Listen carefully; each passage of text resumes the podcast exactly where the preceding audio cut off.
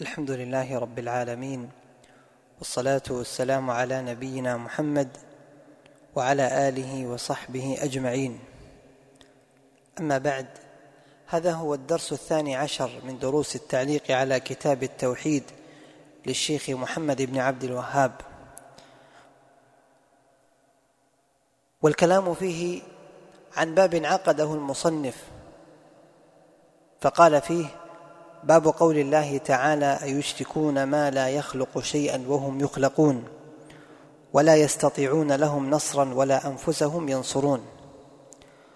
وفكرة الباب الأساسية هي أن المؤلف لما ذكر جملة من الأعمال التي لا يجوز أن تصرف إلا لله فمن صرفها لغير الله فقد وقع في الشرك.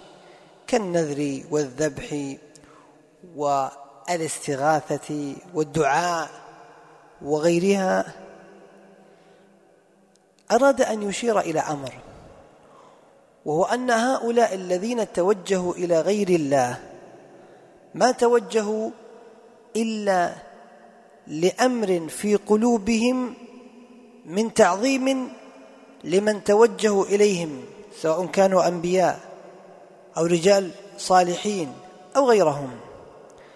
فعقد هذا الباب ليبين حال هؤلاء الذين يدعون من دون الله وأنهم ليس بيدهم نفع ولا شفع ولا دفع وأن الأمر كله لله. فذكر في الباب نصوصا لأفاضل الخلق وأشرف الناس فبين أنهم لا يملكون شيئا ليعرف أن من سواهم أضعف منهم وأقل حيلة وليترسخ في الذهن لدى الجميع أن أن المدبر المتصرف هو الله سبحانه وتعالى. أيشركون ما لا يخلق شيئا وهم يخلقون؟ هل يليق بالإنسان أن يشرك مع الله عز وجل أحدا يجمع هذه الصفات الأربع؟ أنه لا يخلق وأنه هو نفسه مخلوق وأنه لا يستطيع نصر هؤلاء الذين توجهوا إليه؟ وأنه وهو الرابع لا يستطيع حتى نصر نفسه ودفع الأذى عن نفسه. فإذا, فإذا علمت أنه يجد أنه تجتمع في هذه الأمور الأربع فهو ليس بأهل أن يتوجه إليه. فالله خالق والله يستطيع نصرك. ويستطيع دفع الأذى عنك. فكيف تحيد؟ إلى عبد مخلوق غير خالق لا يستطيع نصر نفسه فكيف ينصر غيره؟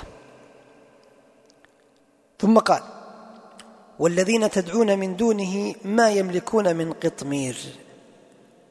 القطمير اللفافة التي تكون على نواة التمر.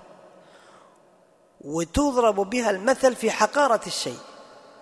فالله عز وجل بين أن كل من سواه الذين تدعون من دونه أيا كان نبي رجل صالح ملك غيرهم يقول كل هؤلاء ما يملكون من من قطمير ما يملكون ولا قطمير. ثم قال إن تدعوهم لا يسمعوا دعاءكم لأنهم إما أموات أو مشغولون بعبادة الله. ولو سمعوا أي ولو فرض أنهم سمعوا ما استجابوا لكم لأنهم لا يقدرون.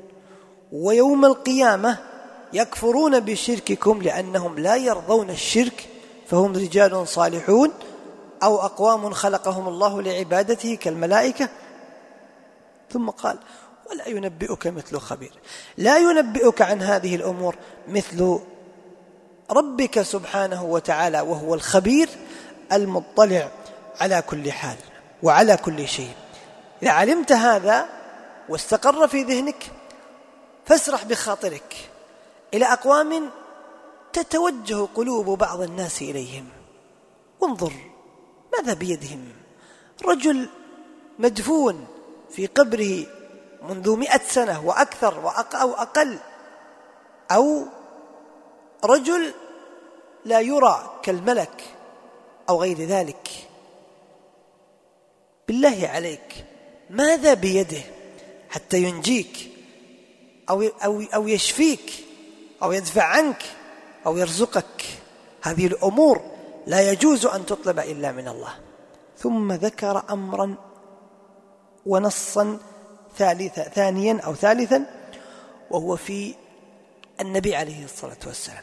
قال وفي الصحيح عن أنس أن النبي أنه قال شج النبي صلى الله عليه وسلم يوم أحد وكسرت رباعيته فقال كيف يفلح قوم شجوا نبيهم فنزلت؟ ليس لك من الأمر شيء. والحديث الذي بعده لما لعن النبي صلى الله عليه وسلم أناسا لأجل ما وقع منهم من أذى ودعا عليهم قال الله ليس لك من الأمر شيء. ليس لك من الأمر شيء. هذه الآية نزلت في حق النبي صلى الله عليه وسلم. متى؟ حينما كسرت رباعيته صلى الله عليه وسلم وأوذي وشج وجهه ومع ذلك يقول الله له ليس لك من الأمر شيء. ليس لك من الأمر شيء. فإذا كان النبي صلى الله عليه وسلم لا يملك عن نفسه دفع الضر حتى كسرت رباعيته فكيف يستطيع أن يدفع عن غيره؟ هذا وهو حي فكيف وهو ميت؟ عليه الصلاة والسلام. ثم إن الله عز وجل قال له ليس لك من الأمر شيء.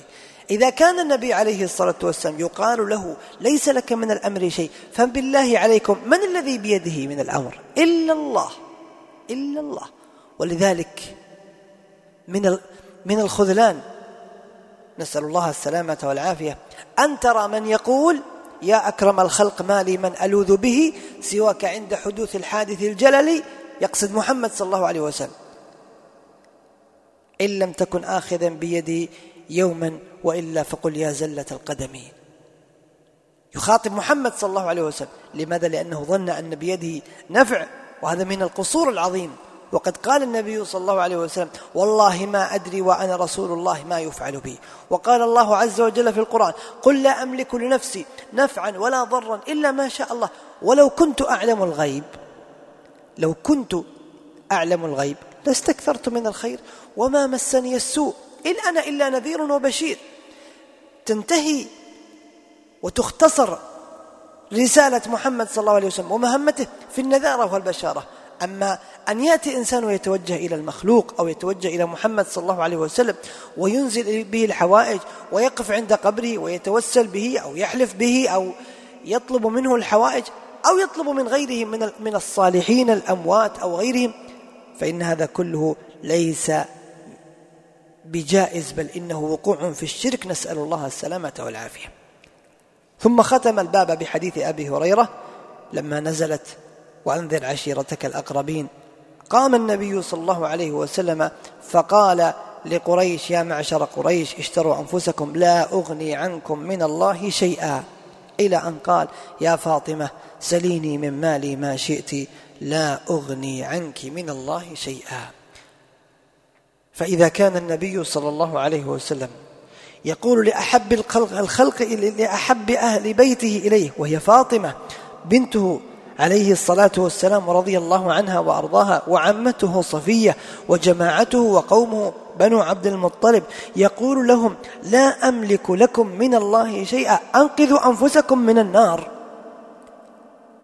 إذا كان لا يستطيع عليه الصلاة والسلام أن ينفع أقرب الخلق إليه وهي ابنته وأحب الناس إليه من أهل بيته وهي ابنته فاطمة فكيف سينفع غيره؟ هذا وهو حي. ولذلك ثبت في الصحيح أنه عليه الصلاة والسلام قال حينما دعا أبا طالب إلى الإسلام فمات وهو على غير الإسلام قال أما والله لم لا, لا أستغفرن لك ما لم أنهى عنك. فنزلت إنك لا تهدي من أحببت. إنك لا تهدي من أحببت. ما كان للنبي والذين آمنوا أن يستغفروا للمشركين ولو كانوا أولي قربى. أبو أبو طالب خدم النبي صلى الله عليه وسلم ومع ذلك حرص النبي صلى الله عليه وسلم على هدايته واجتهد. والأمر كان بيد الله لا بيد, لا بيد خلق الله ولا بيد النبي صلى الله عليه وسلم. فإذا كان النبي صلى الله عليه وسلم وهو في حياته لم يستطع أن ينفع حتى أقرب الناس إليه فكيف يظن أحد أن أن الميت يستطيع أن ينفعه أو يدفع عنه الأذى والمكروه؟ هذا لا شك أنه خلل شنيع في الفهم. لا يجوز لأحد من المسلمين أن يعتقده بل عليه أن يعتقد أن المدبر هو الله. جماع الأمر أن تعلم أن المراد أن تتوجه القلوب إلى الله سبحانه وتعالى. فإذا عرفت أن الملائكة وأن الأنبياء وأن الرجال الصالحين لا يملكون لأنفسهم دفعا ولا نفعا ولا يستطيعون أن يردوا مكروها وأذى عن, عن أنفسهم ولا عن غيرهم.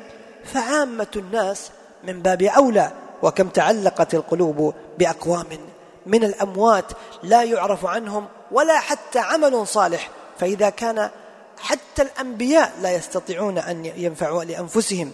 ولا أن يدفعوا عن أنفسهم. وحتى الأنبياء بل أفضل الأنبياء يقولون يوم القيامة نفسي نفسي اللهم سلم سلم. يقول النبي صلى الله عليه وسلم ولا يتكلم يومئذ إلا الرسل ودعوى الرسل اللهم سلم سلم. وكل نبي يقول نفسي نفسي اذهبوا إلى غيري. فإذا كان هؤلاء أفاضل الناس فغيرهم من باب أولى. فعلق القلب بالله عز وجل وكفى. أنزل به حوائجك وتوجه إليه في وتوجه إليه في سائر مطالبك. أسأل الله أن يوفقنا وإياكم لما يحب ويرضى وصلى الله وسلم على نبينا محمد.